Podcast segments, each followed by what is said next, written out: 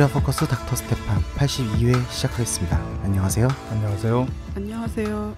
오늘도 코리아 반도의 전반 정세를 진단 바랍니다. 예, 두 가지로 말씀드릴 수 있겠어요.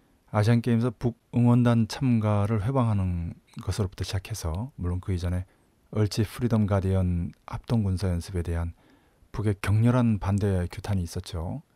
그런데 이제 9월에서는 이제 두 가지 하나는 대북 삐라 전단 살포가 북을 크게 자극했고요. 네. 다른 하나는 유엔에서 박근혜가 연설한 것이 이제 문제가 됐습니다.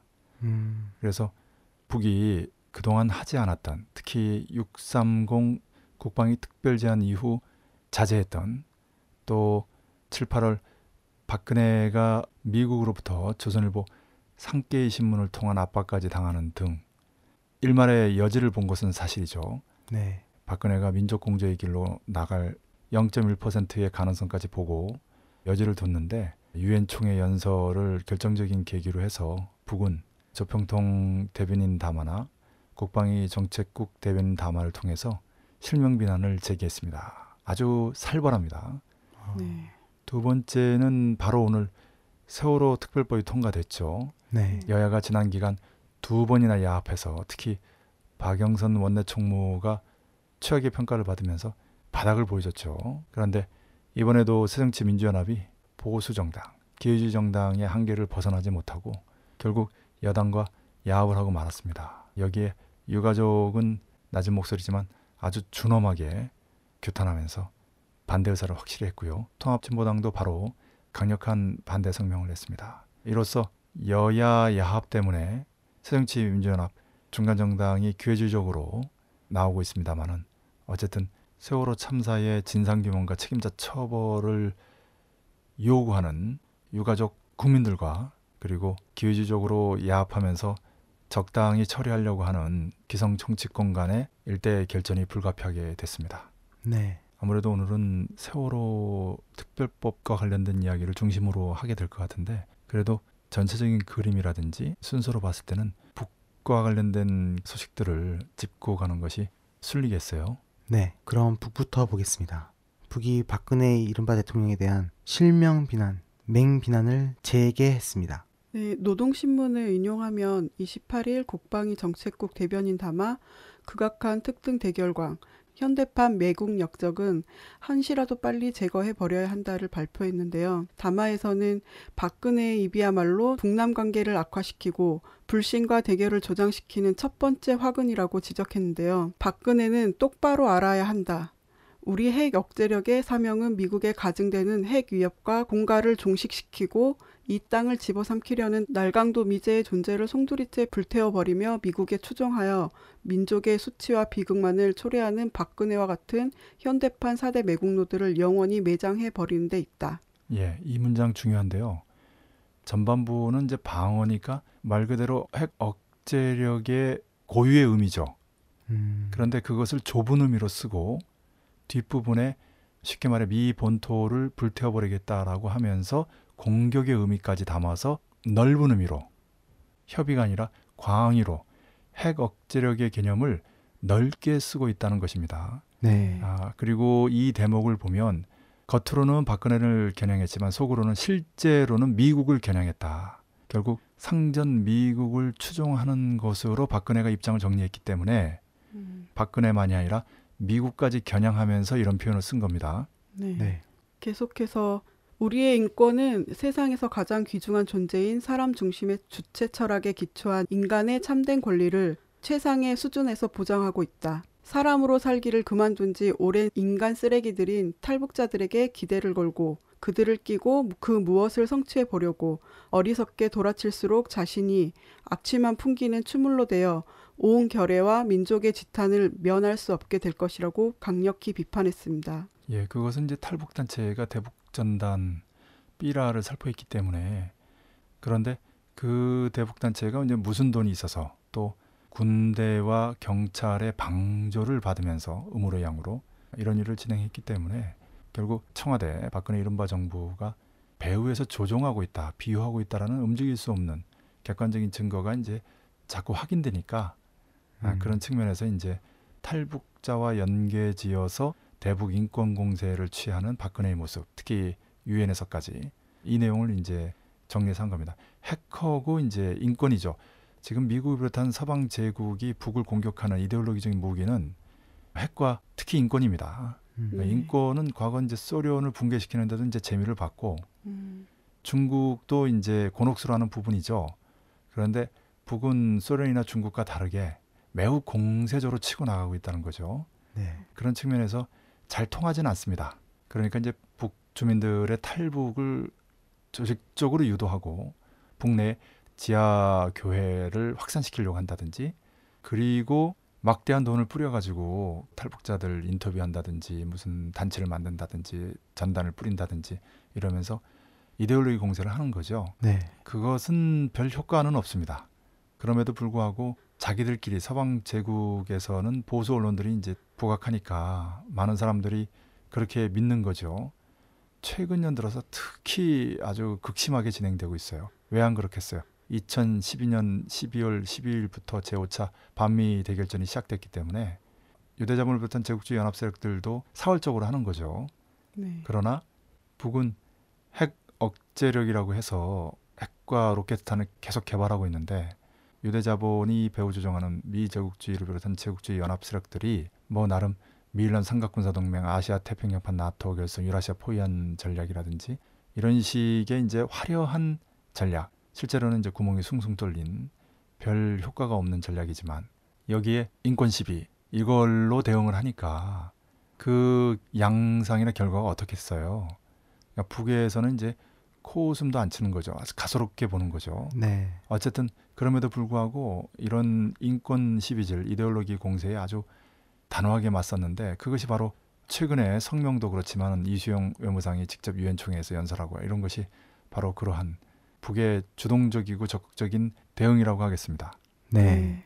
남북 관계가 개선되고자 해도 민족의 평화와 안정이 보장되고자 해도 박근혜와 같은 역적 무리들을 단호히 청산해 버려야 한다는 것이 우리 군대와 인민이 얻은 결론이라고 경고했습니다. 예, 그게 북의 이제 관점이죠. 북의 군대와 인민들이 그렇게 해서 그에 맞대응하면서 결정적인 타격을 가하는 것이 바로 이제 전민 보복전이죠. 네. 군대와 인민을 합치면 전민이 됩니다. 음. 남측의 대중적 항쟁까지 합치면 북이 표현하는 전민 항쟁이죠. 네. 네. 근데 남측의 대중적 항쟁을 빼고 없이 하겠다라는 거죠. 그게 전민 보복전입니다. 음, 국방위 정책국 대변인 담화에 앞서서 26일에는 조국 평화통일위원회가 박근혜의 반통일 대결 망동은 온 결의의 저주와 규탄을 면치 못할 것이라는 성명을 발표했고요. 노동신문은 28일에 대결에 미친 정치 매춘부의 추태라는 논평을 게재해서 박근혜 실명을 공개하고 또 그에 대해서 질타했습니다. 그러니까 이제 북의 조평통은 남측의 통일부에 해당하니까 그런 차원에서 이제 입장 발표가 없을 수 없겠죠. 네. 그런데 그보다 높은 격이 이제 국방입니다. 이제 전 국가적으로. 또 국방위는 말 그대로 이제 군대까지도 동원할 수 있는 거 아니에요? 그러니까 국방위의 성명은 무시무시하죠. 네. 그 외에 이제 노동신문은 이제 노동당의 기관지 아닙니까? 네. 그 기관지에 이제 글 제목이 정치 매춘부예요. 음. 이제 거기까지 나오면 이제 끝까지 나온 거죠. 그리고 이제 그 다음 날에는 이제 일반 민심을 실었어요. 음, 같은 기조입니다. 그러니까 박근혜를 이제 규탄하면서 제거해 나가기 위한 그전 단계로서의 정리 작업이죠. 정지 작업이에요. 네. 음. 무서운 일이죠. 살 떨리는 일이에요. 박근혜로서는. 그러니까 이제 아까도 말씀드렸습니다만은 박근혜는 북과도 단절하고 세월호 유가족을 비롯한 국민들하고도 단절하고 야당이 세월호 유가족과 국민들 편에 서지 않고 박근혜의 하수인 정당인 새누리당과 야합을 함으로써 기회적인 모습을 보였는데 어쨌든 박근혜는 명확하게 자기 입장을 정리한 거예요. 음. 음, 이수영 북외무상이 유엔 총회에서 한 기조 연설에 대해 짚어봤으면 합니다.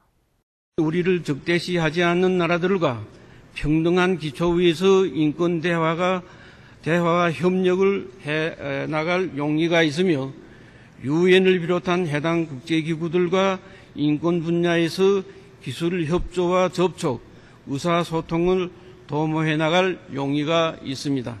미국이 대조선 적대시 정책이 완전히 종식되어 우리의 자주권과 생존권에 대한 위협이 실- 실질적으로 제거된다면 핵 문제는 풀릴 것입니다. 이수영 북외무상은 지난 27일 유엔 총회 제69차 회의 기조연설에서요. 유엔 헌장에 명기되어 있는 주권 평등의 원칙은 곧 자주권 존중의 원칙, 내정 불간섭의 원칙이라고 지적했습니다. 누가 이걸 틀렸다고 하겠어요? 사전 그대로의 해석인데. 네. 네. 계속해서 안보이사회는 더 이상 이중 기준의 극치를 보여주는 전시장이 되지 말아야 한다. 안보 이사회는 더 이상 강권과 전횡의 도구 노릇을 하지 말아야 한다고 비판했습니다. 이중 기준이라는 것은 이제 자기가 하면 로맨스고 남이 하면 스캔들 우리가 속되게 표현하는 음. 에, 그것을 말하는 거죠. 네. 그리고 유엔은 비민주적인 구조를 갖추고 있죠. 유엔 총회가 맨 위에 있는 게 아니라 유엔 안보리가 맨 위에 있죠. 음, 그 지적입니다. 유엔 총회에서 그 지적하면 압도적인 다수의 이제 찬성의 박수를 받는 거죠. 음. 아, 유엔 안보리 상임이사국 국가들의 이제 철저한 하수인들 나라 빼고는 절대 다수가 당연하죠. 유엔 총회를 최고 상위 기관으로 하는 그런 민주적인 구조에 대해서 열망하는 거죠. 네. 조선민주주의인민공화국은 국제관계에서 제기되는 모든 문제들이 강권이나 전횡에 의해서가 아니라 철두철미 유엔 헌장의 주권평등의 원칙에 기초하여 해결해야 한다고 주장한다. 인권 문제를 특정한 국가의 제도 전복에 도용하려는 온갖 시도와 행위를 경결히 반대한다. 온갖 정치적 동기와 위선과는 인연이 없이 진정으로 인권을 위한 대화, 인권을 위한 협력에는 문을 열어놓고 있다. 민족의 지적이죠. 민족의 통일을 제도 대결의 방식으로가 아니라 두 제도가 한 나라 안에 연방제로 공존하는 방식으로 실현할 것을 주장한다. 예, 연방제에 대해서도 언급했어요. 미국과 남이 비난하는 인권에 대해서는 그 본질 속내를 이제 폭로하면서 제대로 된 인권론이라면 얼마든지 환영한다라고 하는 거죠. 그러면서 다시 한번 코리아의 통일 방안으로서의 연방제 방안에 대한 설명을 했습니다. 근데 지금 하나 중요한 게 빠졌는데 이번 연설에서 유엔 안보리가 계속 이런 식으로 힘으로 밀어붙이고 비민주적으로 행동하면 아예 없애버릴 것을 제기할 거다라는 음. 내용이 있어요. 아, 네. 네. 그건 일종의 폭탄 선언이죠. 거기서 박수 친 사람 꽤 많을 겁니다. 음. 아직은 강대국들의 눈치를 보는 나라들이 적지 않지만 내심 유엔 안보리의 전횡에 대해서 비판적인 나라들이 절대 다수인 만큼 선도적으로 아직은 이제 전면적으로 표현하진 않았지만 알만한 사람 다 알아들을 그런 표현으로 유엔 안보리를 없애버리겠다라는 식의 공세적인 표현을 쓴 것은 매우 인상적입니다. 네. 네. 지난 25일 조선민주주의 인민공화국 최고인민회의가 열렸습니다. 26일자 조선중앙통신과 노동신문을 인용하면 조선민주주의 인민공화국 최고인민회의 제13기 제2차 회의가 25일 진행됐다고 하는데요. 회의에서는 첫째로 조선민주주의인민공화국 최고인민회의 법령 전반적 12년제 의무 교육을 실시함에 대하여의 집행 정형 총화에 대하여 그리고 두 번째로 조직 문제가 의안으로 결정됐습니다. 통신을 인용하면 의정에 대한 보고를 조선민주주의인민공화국 내각총리 박봉주 대의원이 하였다 하면서 최용해 대의원을 직무병동으로 조선민주주의인민공화국 국방위원회 부위원장에서 장정남 대의원을 직무 변동으로 조선민주주의인민공화국 국방위원회 위원에서 소환하였다고 전했습니다. 소환이 중요하죠. 민주주의 제도에서 의회 대의원들 나아가 인민 민중들이 가진 가장 중요한 권한 중의 하나죠. 네. 음, 그러면서 김정은 동지의 제의에 따라 황병서 대의원을 조선민주주의인민공화국 국방위원회 부위원장으로 현영철 대의원, 이병철 대의원을 조선민주주의인민공화국 국방위원회 위원으로 보선하였다고 밝혔습니다. 조선민주주의인민공화국을 그러니까 계속 다 읽고 있네요. 그 얘기는 이제 뭐냐면 총정치국장이 이제 최용해에서 이제 황병소로 바뀌지 않았습니까? 네. 그에 맞게 이제 국방위원회 부위원장직도 바뀌어야 되는 거죠. 그렇게 한 거예요. 음, 소환이라는 개념이 인상적이고요. 그것 때문에도 이제 열었지만 이번 최고인민회의의 가장 중요한 내용은 전반적 12년제 의무교육이에요. 음, 오늘은 이제 세월호 특별법 여야 야합 때문에 그것을 집중적으로 좀 다루는 게 좋겠고요. 어쨌든 전 세계에서 유일하게 12년제 의무교육을 실시하고 있는 의무교육은 곧 무료교육, 무상교육이고요. 음. 단순히 1년 늘어나고 또 무상이다라는 것에 초점이 있는 것이 아니라 그 내용이 새세기 교육혁명의 기조에 맞게 최첨단 인재를 길러내는 중등교육으로서의 대학 이전 교육이죠. 그런 체계의 내용, 조건을 갖추는데 나서야 한다 이런 얘기죠. 네. 우리로 얘기하면 뭐 도지사, 시장들이 경제 건설에만 집중하고 교육 사업을 방조하는 응당한 관심과 지원을 돌리지 못하는 데 대한 지적이 있어요. 음. 그래서 다시 한번 전반적 12년제 의무 교육을 실시하는 데서 필요한 방조를 적극적으로 할 때 대한 그런 결의 이것이 아주 인상적인 이번에 최고인민 회의죠. 네. 최근 김정은 최고 리더의 건강 이상설이 보도되고 있습니다. 한 달 가까이 공식 석상에서 모습을 드러내지 않고 있어서요. 건강 이상설이 나돌고 있는데 뇌 어혈이다, 통풍이다, 발목 염자 등으로 인해서 별장에서 요양 중일 것이라는 추측성 보도들이 나오고 있는데요. 또 여기에 더 황당한 거는 2010년에 서거한 조명록 총정치국장이 쿠데타를 벌였다는 말도 안 되는 설을 내놓고 있습니다. 쿠데타 설은 정말 희망사항이죠. 어쨌든 이제 공신력 있는 이제 언론들이 이제 그런 보도를 내놓으면 일반 국민들은 좀 아 그런가 하면서 이제 믿게 되죠. 그 언론의 기자들은 절대 안 믿어요. 네. 음, 조선일보 기자들도 이런 기사들 조선일보에 난 이런 기사들이 쓰레기라는 걸 잘 알아요. 음. 자기들도 절대 믿지 않죠. 조선일보 기자들이 바보가 아니에요. 음. 필요에 의해서 상대를 이간시키기 위해서 선무 공작처럼 이제 전쟁 중에 상대의 사기를 떨어뜨리기 위해서 분열 이간시키기 위해서 하는 그런 공작 일환이라는 거 다들 잘 안다는 거죠. 건강 이상설과 관련해서 일단 한 달 가까이 모습을 보이지 않고 있기 때문에 이런 경우는 이제 두 가지밖에 없습니다. 하나는 모습을 드러내지 못할 피치 못할 사정이죠. 그것은 이제 보통 뭐 건강에 이상이 있거나 또 말 그대로 무슨 쿠데타가 있거나 그런데 다른 하나는 반미 대결전을 벌리는 데서 정말 보이지 않는 준비를 다그치고 유사시에 서로 핵전을 벌일 수밖에 없을 때 핵 벙커에 들어가 있다는 것입니다. 음. 이렇게 되면은 정말 살떨리는 거죠. 네. 이것을 유대자본을 비롯한 제국주의 핵심들은 너무나 잘 알아요. 음, 그래서 과거 2008년 9년 제4차 반미 대결전에서 김정일 국방위원장이 오랫동안 모습을 드러내지 않았을 때 유대 자본을 비롯한 제국주의 핵심들의 공포가 극에 달했어요.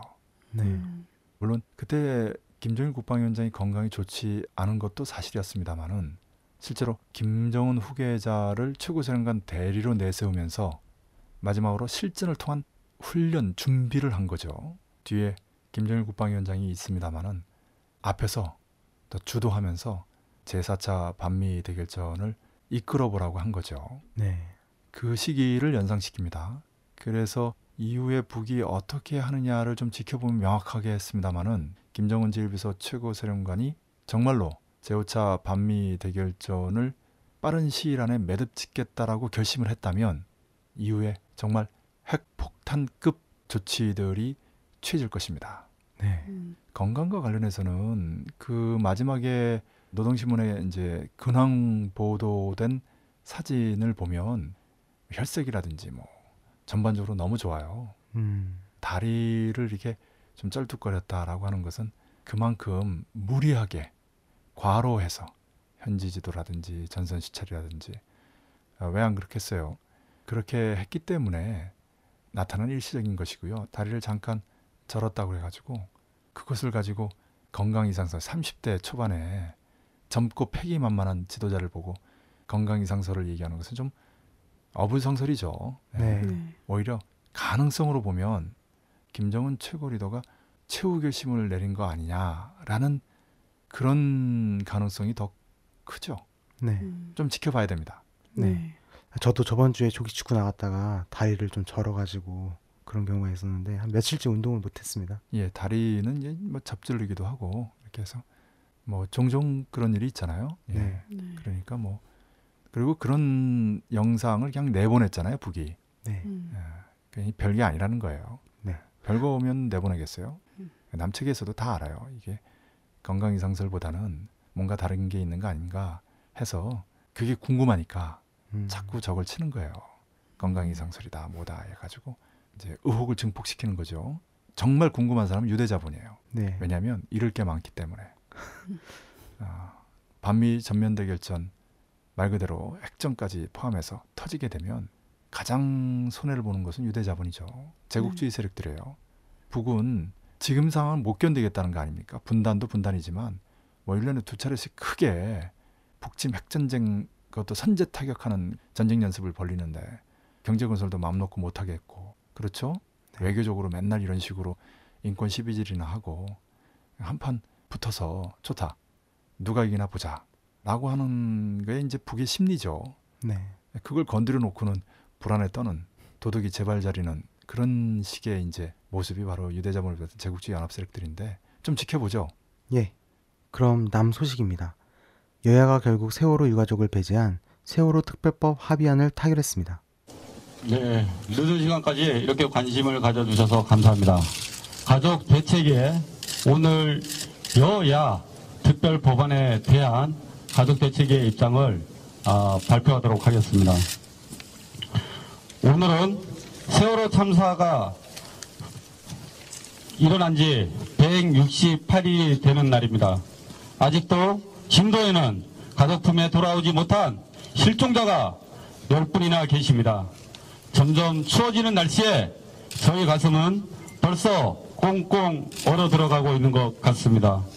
오늘 여당과 야당은 저희 가족들을 배제한 채 특별법에 대해 합의를 하였습니다. 저희 가족들은 진상조사위원회 내 수사권과 기소권 부여라는 주장을 완화하여 미흡하더라도 실질적으로 진상규명에 부합한 아니기만 하면 어떻게든 합의에 이루고 싶었습니다. 결국 법은 국회가 만드는 것이기 때문입니다. 그러나 저희들은 이번 합의에 대해 반대할 수밖에 없습니다. 아래서는 이번 합의가 가진 문제점에 대해 밝혀드리겠습니다. 세월호 탐사 진상규명의 핵심은 청와대와 정부의 입김으로부터 독립적인 수사와 기소를 할 수 있는 사람을 세우는 것입니다. 이번 사건이 청와대를 포함한 정부의 총체적인 재난관리 구조군안 체계가 작동하지 않은 원인과 책임에 관한 것이기 때문입니다. 그래서 지금까지 수사권, 기소권에 대한 논란이 이어져 왔던 것입니다. 그런데 오늘 여야는 특검의 중립성과 독립성을 내세워 저희 가족들이 빠진 채 여당과 야당이 합의하여 특검 후보군을 형성하기로 하였습니다. 여당, 야당, 유가족 중 청와대와 정부의 입김으로부터 자유, 자유롭지 못한 세력이 누구입니까? 유가족입니까? 아니면 여당입니까? 30일 새정치연합과 새누리당이 결국 유가족을 배제한 채 세월호 특별법 합의안을 타결했는데요. 이 내용을 살펴보면 합의안의 최대 쟁점이 된 세월호 특검 추천권과 관련해서 특검 후보 4명을 여야 합의로 추천하고 특별검사 추진위원회가 이 중 2명을 최종 후보자로 결정하는 내용을 새로 포함했습니다. 이 추천 과정에서 유가족 참여 여부는 추후 논의하기로 했습니다. 이에 대해 가족 대책위는 30일 기자회견을 열어서 여야의 세월호 특별법 합의안을 거부한다고 밝혔습니다. 세월호 가족 대책위는 기자회견에서 유가족 참여 없이 여야가 특검 후보를 형성하는 협의안은 중립성, 독립성을 보장할 수 없다면서 세월호 특별법 여야 합의를 규탄했습니다. 대책위는 특검 후보 추천에서 배제되어야 할 주체는 유가족이 아니라 청와대와 정부의 입김에서 자유롭지 못한 여당이라면서 여야와 유가족이 참여해 특검 후보군을 형성하는 게 중립적 인물을 특검으로 세울 수 있는 가장 좋은 방법이라고 강조했습니다. 국민들이 그렇게 생각하는 거죠. 이게 상식이죠. 네. 유가족을 배제할 것이 아니라 청와대의 하수인 노릇하는 여당을 배제해야 된다. 음. 그래서 여태까지 지지부진했던 거 아닙니까? 네. 그리고 정치권이 참사에 대한 진상 규명을 외면하고 자신들의 당리당략만 추구하였으며 가족들에 대한 최소한의 인간적 배려도 없었다고 비판했습니다. 예, 정치권이라고 넓게 했는데 이제 통합진보당이나 정의당은 좀 빼야죠. 네. 예, 새누리당, 새정치민주연합이 그랬고요. 결국 부르주아 정치판 그 본성대로 간 거죠. 네. 기회주의적으로 유가족과 국민들을 따돌리고 외면하고 기만하고 오래 있었던 일입니다. 이어서 새정치민주연합은 책임을 져야 할 것이며 이번 합의를 원래의 약속대로 돌려놓아야 할 것이다라면서 앞으로는 진상에 대한 은폐와 책임자 처벌에 관한 타협만 있지 않을까 걱정된다고 우려를 표명했습니다. 예, 결국 뿌리는 이제 진상 규명 책임자 처벌에 있는 건데 기존의 1, 2차 특히 최근 2차 그 협상안과 별 다른 게 없어요 본질적으로. 네. 예, 그러니까 유가족의 입장 또한 본질적으로 달라질 수 없는 거죠. 네. 새정치 민주연합이 기회주의적으로 야합한 겁니다. 한마디로 얘기해서. 이런 특별법을 얻으려고 500만 명의 국민들이 서명하고 3만 5천 명의 국민들이 단식 농성에 참여한 것이 아니라는 거 똑똑히 알아야 하겠습니다. 이런 내용을 이정희 대표 통합진보당에서도 성명으로 명확히 했어요. 통합진보당은 새정치민주연합과 다른 길을 걷겠다. 유가족 국민들과 함께하겠다라고 한 것은 정말 잘한 것입니다. 이렇게 통합진보당이 진보적이고 원칙적이고 선명하기 때문에 이른바 아로 사건이니 강제 해산이니 하는 거죠. 네. 이것은 달리 표현하면 그런 사건들을 용인하고 그런 사건들에 굴복한다면 우리 정치에는 미래가 없다라는 뜻도 됩니다. 음. 결국 이제 다시 돌아갔습니다. 이제 세월호 참사의 진상 규명과 책임자 처벌이라는 본래의 목적을 달성할 수 있는 제도적 장치는 못 만들었어요. 미완이라고 언론들이 표현하는데 불비한 장치, 부실한 장치를 가지고 제대로 된 진상 규명, 책임자 처벌이 이루어지겠는가? 그렇게 안 되죠. 그러니까 새누리당이 미룬 것이고 합의한 것입니다. 실제로 특검이 11번이나 있었지 않습니까? 그 중에 제대로 된 게 하나라도 있어요. 더구나 이것은 대통령의 행방불명 7시간을 비롯해서 뭐 국가정보원의 노트북이라든지 미남 합동군사연습에 동원된 잠수함과의 추돌설이라든지 음. 이런 진상을 제대로 규명할 수 있겠는가 유감스럽게도 절대로 안 된다. 그래서 여야 야합은 제대로 된 진상 규명과 책임자 처벌의 기회를 날려버린 음. 야합에 불과하다. 이제 남은 것은 유가족을 비롯한 국민들이 직접 나서는 수밖에 없다. 새누리당 새정치민주연합에 국회에 기댈 것은 하나도 없다라는 것이 객관적으로 확인된 겁니다. 네. 지금 그 홍콩에서는 이제 우산 혁명이라고 그래서 물론 홍콩이 어쨌든 중국에 귀속되고 중국은 어쨌든 사회주의 국가인데 또 미국이 중국을 분열시키려고 온갖 공작을 다 하는 와중에 마치 1970년대 체코 프라하에서 벌어진 시위와 같은 또 90년대 우크라이나에서 벌어진 시위와 같은 그런 시위가 벌어지고 있어요. 음. 경찰의 추류에게 우산으로 맞선다 해서 이제 우산 혁명이다 뭐 이러는데 어쨌든 저쨌든 시민들 민중들이 나서는 거 아닙니까? 네. 2010년 11년에 튀니지 이른바 제스민 혁명에서도 마찬가지였어요. 그리고 지난해 태국에서도 그랬죠. 그러니까 어쨌든 저쨌든 정권이 힘으로 밀어붙일 때 결국 시민들 민중들이 역시 힘으로 맞설 수밖에 없는 거죠. 네. 그런 현상들이 세계 곳곳에서 벌어지고 있어요. 네. 그리고 남코리아도 이제 예외가 아니게 됐다. 사실 진짜 터졌어야 당연한데 워낙 남코리아 진보운동 개혁운동이 질서정연하다 보니까 나름대로 조직적으로 움직이다 보니까 이런 갑자기 폭발하는 듯한 항쟁이 발생하고 있지는 않지만 그런 항쟁이 폭발할 만한 이유는 충분하다. 음. 조건도 무르익었다. 박근혜가 수사권 기소권 절대 안 된다고 하면서 기회주의적인 예, 야당마저 여야 야합으로 넘어가는 순간 유가족과 국민들에게 남은 마지막 선택은 이제 대중적인 항쟁뿐이다. 음. 이제 그 계기, 아, 준비, 시기만 남았다. 이렇게 말씀드릴 수 있겠습니다. 네. 네. 후지TV 시사 프로그램 미스터 선데이가 지난 21일 세월호 침몰의 진실을 방영했습니다. 후지TV는 단원고 생존자 학생 3명을 인터뷰하고 그 증언을 바탕으로 해서 세월호 침몰 당시에 있었던 상황을 재현한 프로그램을 방영했는데요. 이 프로그램 진행자는 단원고 생존자 학생 3명이 참사 후 5개월이 지났지만 진상규명이 이루어지지 않아서 일본 미디어 취재에 응했다고 설명했습니다. 예, 그러니까 이제 국내 언론에서 못하니까 외국 언론에 기대하는 거죠. 네. 이 프로그램 영상은 유튜브나 SNS로 빠르게 확산되고 있는데요. 영상을 보면 출항하기 직전 장면이 나오는데 가시거리가 800m에 불과할 정도로 안개가 짙게 깔려 있었습니다. 예, 1000m가 안 되면 출항할 수 없는 거죠. 네. 10여 개 배 중에서 세월호만 유일하게 출항했다라는 부분도 적나라하게 보여주더라고요. 예, 음. 맞습니다. 열척 중에 세월호만 출항했다고 합니다. 그리고 후지TV는 세월호 안전점검 보고서를 입수해서 허용된 적자량의 3배가량을 세월호가 적재한 사실을 전하면서요. 이익을 우선하기 위한 중량 오버였다고 보도했습니다. 그러니까 이제 남측의 보도가 전혀 안 된 건 아니에요. 그런 내용들은 다 알려졌는데 이제 문자로 보는 거고 후지 TV가 이제 재연해서 영상으로 보니까 생생하게 느껴지는 거죠. 네. 네. 그런데 이제 적재량을 속여서 그러면 이제 무게 중심이 이제 아래로 내려가니까 이제 띄우려고 평형수를 이제 버린다든지 이런 것을 컴퓨터 그래픽으로 선명하게 보여줘요.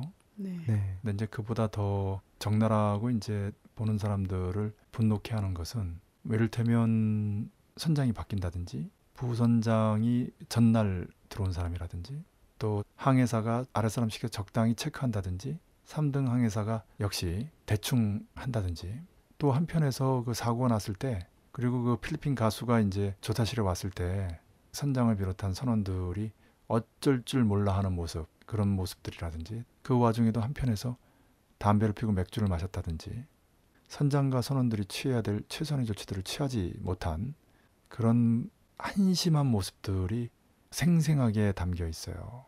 네. 그래서 단원고 학생들이 승무원들의 지시대로 가만히 제자리를 지키고 있다가 목숨을 잃은 거죠. 워낙 그 이상하니까 배가 너무 많이 기울고 창 밖으로 바닷 물결이 보이고 신발이 떨어진 거라든지. 그러니까 이제 그제서야 학생들 중에 리더인 유미지 학생도 구명조끼 입으라고 하고. 또 그 유미지 양은 다른 학생들이 탈출하도록 돕다가 갑자기 그 쓸려든 파도에 결국 목숨을 잃게 되고 이제 거기 가명으로 했습니다마는 남성과 여성 그 두 친구 그 두 친구를 구체적으로 이렇게 보여주면서 단순히 그 300여 명의 그 학생들이 숫자가 아니라 바로 살아있는 우리의 아들 딸이라는 것을 확인시켜 줍니다. 네. 그런 장면을 보면 괴롭죠. 네. 그래서 끝까지 보기가 쉽지 않은 영상이에요. 아예 처음부터 아, 이런 영상이다라는 느낌이 오기 때문에 열어보기조차도 쉽지 않아요. 그런데 그래서 더욱 끝까지 봐야 된다. 가슴이 답답하고 눈물이 나고 분노가 치밀고 괴로워도 끝까지 봐야 한다.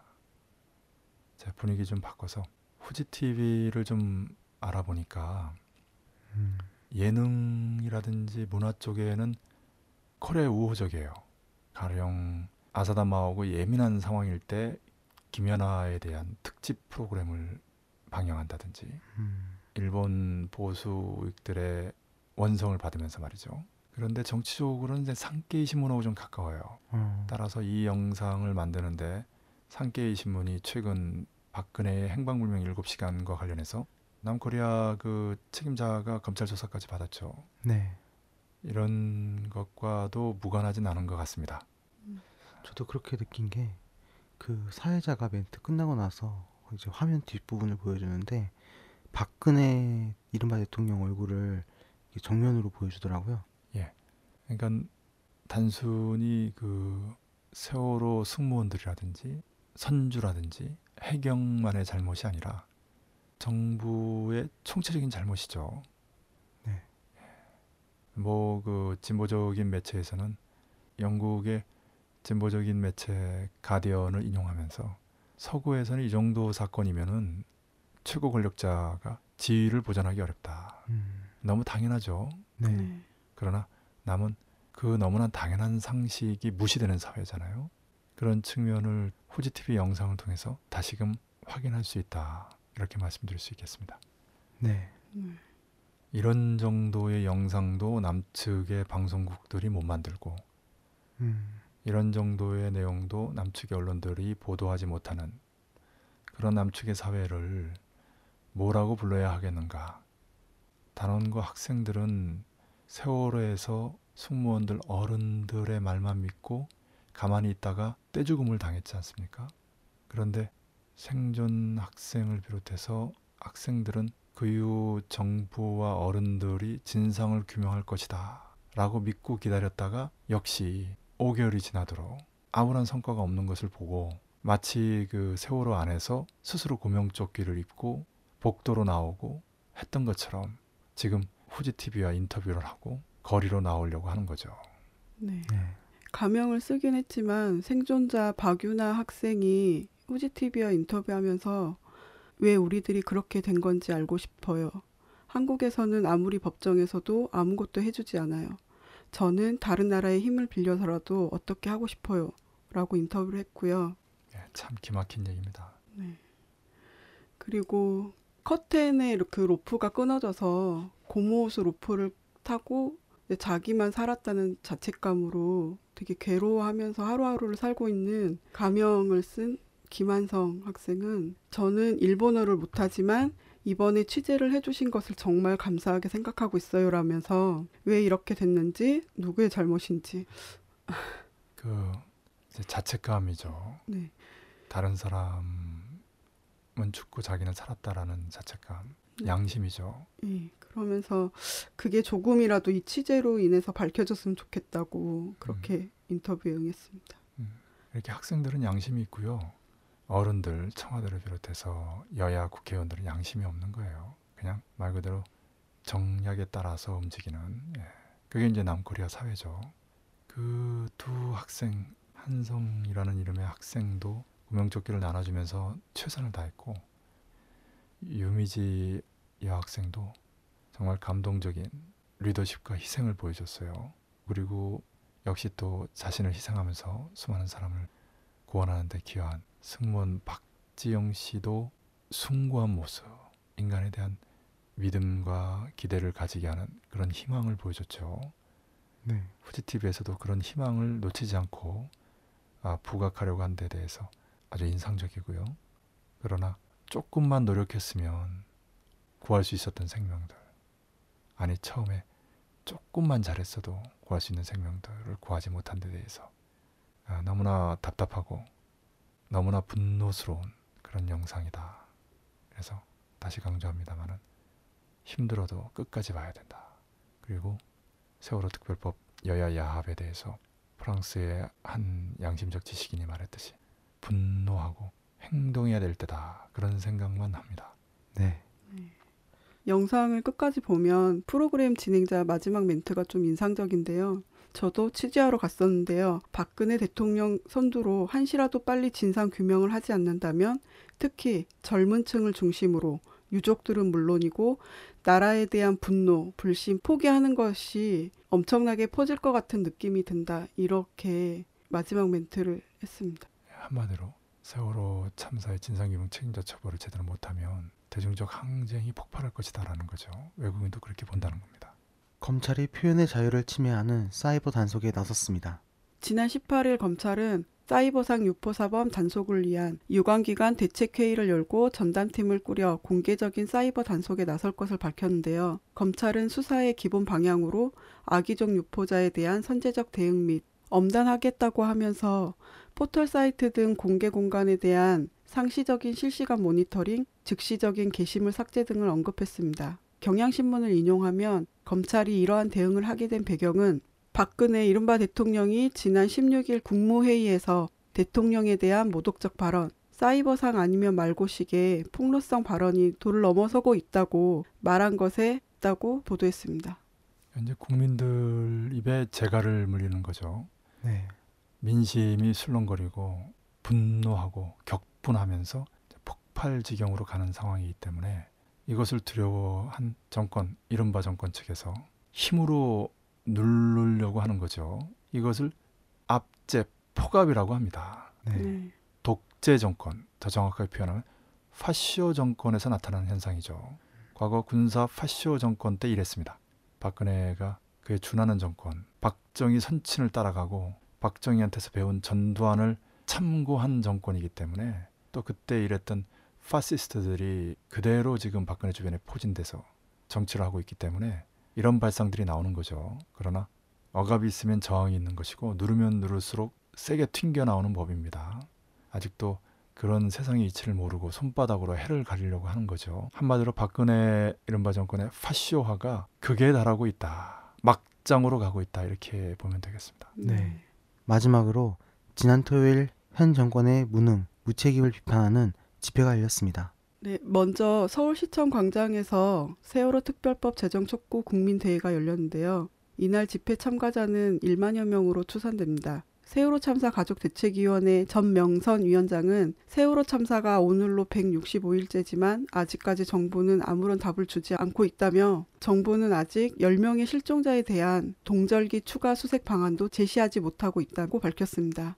또 정치적으로 독립된 검사가 권한을 갖고 충분한 수사기관과 유기적인 조사, 수사, 기소가 확보돼야 진상을 규명할 수 있다고 강조했습니다. 너무나 당연한 말입니다. 지금 세월호 특급이 여야 야합 때문에 이게 꺾였죠. 네.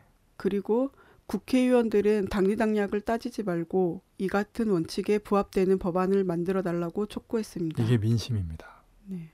지금은 촉구지만 나중에는 준엄한 심판 또는 징계를 하는 거죠. 음, 이날 집회 참가자들은 집회가 끝난 후 을지로와 종로 일대를 행진하면서 세월호 특별법에 대한 필요성을 시민들에게 호소하고 청운동 사무소 유가족 농성장에서 시민과 유가족이 만나는 국회 간담회를 가졌다고 합니다. 그리고 어제죠. 장살렘 소로본대 철학과 교수 세계적인 석학입니다. 음, 그 선친이 앙리 알레거라고 해서 프랑스인으로서 알제리 민족해방 투쟁에 투신해서 그 기관지 편집장을 하다가 프랑스 군대에 체포돼 가지고 오랫동안 고문과 옥고를 치른 프랑스의 양심적인 인텔리의 대표적인 인물이죠. 안타깝게도 이제 작년에 세상을 떠났습니다마는 저도 그 장례식에 가서 조문을 했습니다. 그 장살렘 교수가 남코리아를 방문해서 주요 대학들에서 강연을 하는 한편 세월호 농성장을 찾았죠. 네. 네. 그래서 유가족들의 피 어린 호소를 경청하고 프랑스 언론들을 비롯해서 세계에 널리 알리겠다라고 약속도 하고 그 유가족들의 손을 잡는 모습이라든지 이런 거 보면 가슴이 뭉클합니다. 음. 장사렘 교수는 선친에게 알제리가 있었다면 자신에게는 코리아가 있다고 하면서 코리아의 평화와 통일을 위해서 민주주의를 위해서 할 수 있는 모든 노력을 다하겠다고 하는 정말 양심적이고 존경스러운 지성인이 아닐 수 없습니다. 네. 코리아 연대가 초청을 했죠. 자주통일과 민주주의를 위한 코리아 연대가 초청해서 세월호 농성장을 방문했을 때 코리아 연대 간부들의 모습도 함께 보이더라고요. 네. 그동안 세월호 농성장을 지키면서 단식 농성을 하고 또 서명이라든지 1인 시위라든지 간고한 투쟁을 벌였죠. 영화인들을 비롯한 이제 개혁 세력들이 왜 진보 세력들이 농성장에 보이지 않느냐라고 하면서 정말 실망했다라고 하는 그 순간에 농성장을 지켰던 대표적인 단체가 바로 코리아 연대죠. 네. 네. 세월호 특별법 제정 촉구 국민대회에 앞서 전농가 전효농 등 농민 시민 단체가 쌀 전면 개방 방지, WTO 통보 중단, 식량 주권과 먹거리 안전을 위한 2차 범국민대회를 가졌습니다. 박근혜가 캐나다를 방문해 가지고요.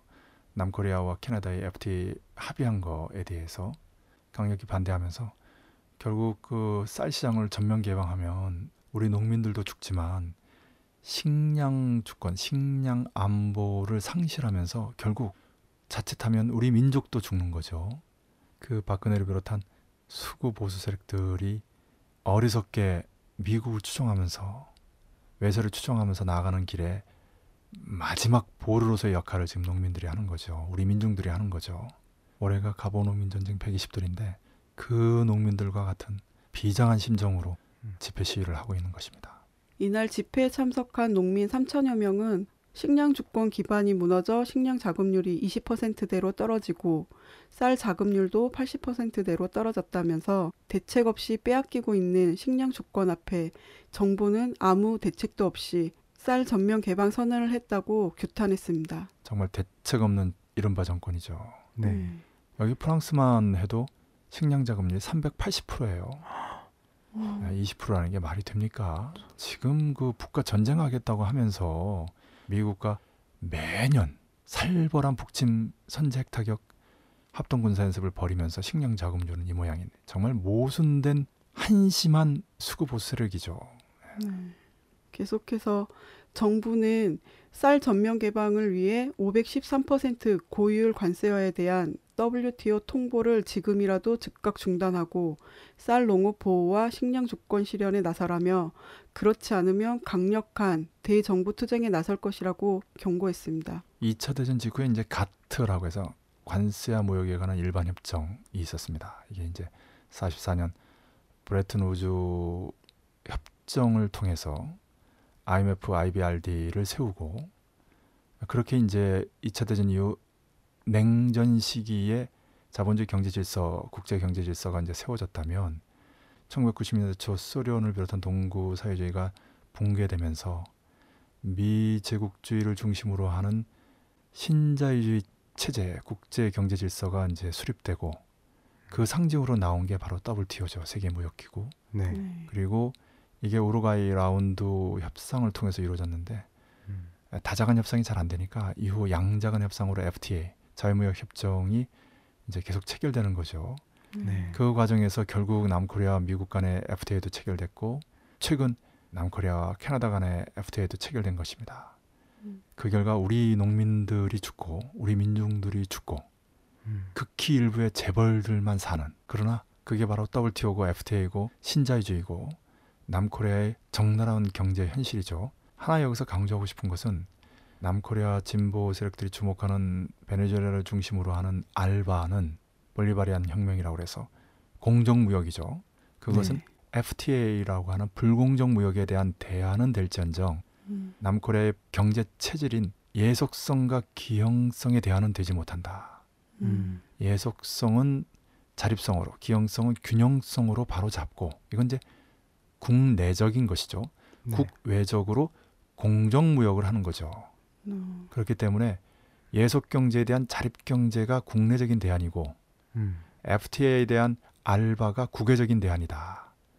알바가 우리의 국내적인 대안이 아니라는 것. 이 점을 놓치지 말아야 하겠습니다. 네. 그리고 또 하나는 농민들이 우리 농민들과 우리 농업을 죽이는 FTA를 반대하는 투쟁을 전략적으로 벌리는 한편 전술적으로 과도기적으로 우리 농민들이 먹고 살 수 있는 가령 로컬 푸드 지산지소라고 하죠. 음. 민선자치 시대에 의회하고 자치정부만 합의하면 지역에서 생산한 거 지역에서 쓰면 되거든요. 네. 네. FTA로 100을 잃는다고 하더라도 로컬 푸드로 한 20 정도라도 버티면 FTA를 반대하는 전략적인 목표를 일관되게 견지하면서도 우리 농민들의 최소한에게 숨통을 틔워주는 것이죠. 이것을 진보 정당과 진보 단체들이 했었어야 합니다. 네. 지난 15년간 아니 10년간이라도 이렇게 했으면 지난 대선에서 박근혜가 당선될 수 있었을 것인가. 호남 말고 경상도와 충청도, 강원도에서 박근혜에 대한 표가 적잖게 나왔는데 이 지역의 그 농민들을 죽인 게 바로 신자유주의 정책을 앞서서 적극적으로 펼친 김영삼, 이명박 때문이거든요. 네. 음. 그런데 지역 감정이라든지 수구 언론들 종편까지 만들어 가지고 세뇌를 시켜버리니까 그걸 잘 모르는 것인데 그러나 FTA를 반대하면서 로컬 푸드 운동을 농민들 속에 들어가서 지속적으로 성과적으로 벌렸다면 경상도와 충청, 강원도 농촌 농민들의 민심은 바뀌었을 것이다. 음. 지난 대선에서 박근혜가 승리한 표차는 얼마 안 됩니다. 네. 그런 의미에서 FTA를 반대하는 전략적 투쟁과 함께 로컬 푸드 운동을 불리는 전술적이고 과도기적인 그런 정책도 놓치지 않는 것. 그것이 바로 진보 정당을 비롯한 진보 세력들이 앞으로도 일관되게 견지돼야 될 원칙 중에 하나다라고 강조하고 싶습니다. 네. 이날 공무원 노조는 서울역 광장에서 조합원 1만여 명이 참여한 가운데 공적연금 복원을 위한 총력 결의대회를 열었습니다. 노조는 정부는 연금 개혁을 위한 사회적 합의 기구를 만들고 용돈 수준의 국민연금을 원안대로 보관하라고 규탄했습니다. 조진호 위원장 등 집행부 20여 명은 삭발로 투쟁의 결의를 높였습니다. 공무원 노조는 진보적 집권의 매우 중요한 부분이에요. 음. 노동운동 초기에는 이제 중소규모의 투쟁을 하다가 뭐 청계 피복이라든지 후에는 이제 대기업이 주도합니다. 뭐 현대라든지 대우라든지 그런데 어쨌든 그 대기업은 지역적으로 존재하잖아요. 네. 네. 전국적으로 일단 화물연대라든지 특히 공무원 노조 음. 그 위력이 정말 대단하죠. 2004년도 민주노동당이 10명의 국회의원을 당선시키게 된 것도 공무원 노조가 정치적으로 지지했기 때문에 그래요. 네. 그렇게 해서 그 간부들이 일자리를 잃고 감옥에 갔는데 그런 투쟁과 희생이 없이 진보 정치가 전진하기 어렵죠. 그럼에도 불구하고 진보 정당이 분열되면서 진보 정치, 진보 운동이 침체되고 있는 안타까운 현실인데요. 어쨌든 공무원 노조 이런 힘찬 투쟁이 반 박근혜 투쟁에도 새로운 동력을 불어넣어주는 참으로 고무적인 투쟁이 아닐 수 없습니다. 네. 네, 오늘도 잘 들었습니다. 후지TV 영상과 같은 가슴 답답한 내용도 있습니다만은 세월호 특별법 여야 야합과 같은 격분시키는 느낌이 더 큰 것 같습니다. 이럴 때일수록 세월호 유가족과 함께 온 국민이 힘차게 떨쳐나서야 한다고 생각합니다. 수고 많이 하셨습니다. 네, 수고하셨습니다. 수고하셨습니다.